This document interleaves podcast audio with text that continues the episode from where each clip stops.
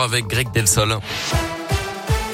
Et à la une, les voitures orangées, des vitres poussiéreuses et un horizon bouché. Une fine couche de sable venue du Sahara s'est abattue dans la nuit de lundi à mardi sur une bonne partie de l'Europe et notamment dans notre région.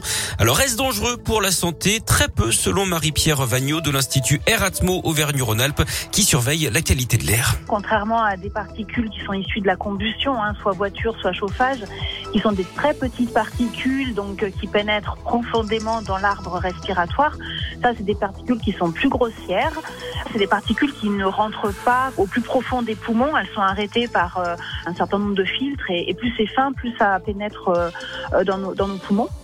Comme c'est du sable, elles sont moins nocives que des particules de combustion qui sont plus chimiques.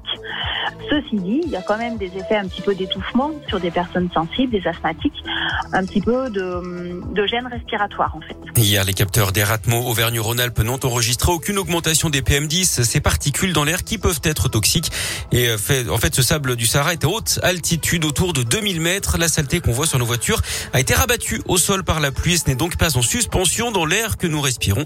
Et pas la peine hein, de se ruer vers les stations de lavage puisque vous risquez de retrouver votre voiture à nouveau sale demain, voire vendredi puisque cet épisode va durer au total trois ou quatre jours. Dans la région, cet accident de la circulation entre le Rhône et l'Ain. Hier soir, une voiture s'est encastrée dans un arbre à Belleville, en Beaujolais, près de Villefranche. À bord, cinq personnes âgées de 17 à 19 ans. Le pronostic vital de deux d'entre elles est engagé. Elles ont été héliportées vers l'hôpital Édouard Herriot de Lyon. Les trois autres ont été conduites à l'hôpital de Glazé. Dans l'actu local également, ce loup fauché sur la 43, tout près de Lyon. L'animal est entré en collision avec un véhicule dans la nuit de dimanche à lundi à hauteur de Saint-Priest. Il a été confié à l'Office français de la biodiversité.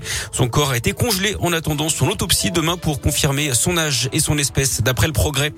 La guerre en Ukraine et Michelin suspend toutes ses activités en Russie. Le groupe Auvergnat emploie un millier de personnes dans le pays. Ils continueront à être payés.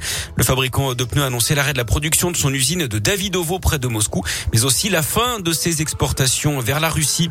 Le gouvernement est prêt à aller jusqu'à l'autonomie de la Corse. C'est ce que dit le ministre de l'Intérieur, Gérald Darmanin. Il est d'accord pour engager des discussions, mais à condition que le calme revienne sur l'île.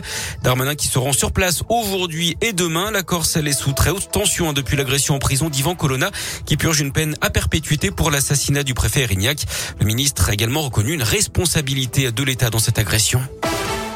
Du sport et du basket, mauvaise opération dans la course à la qualification pour le top 16 d'Eurocoupe pour la JL Bourg. Défaite contre un concurrent direct aux 8 premières places qualificatives hier face à Bursasport. Score final 96 à 89. Les Bressons reculent à la 9 place. Et puis en foot, les huitièmes de finale retour de Ligue des Champions qualification de l'Atlético Madrid et de Benfica.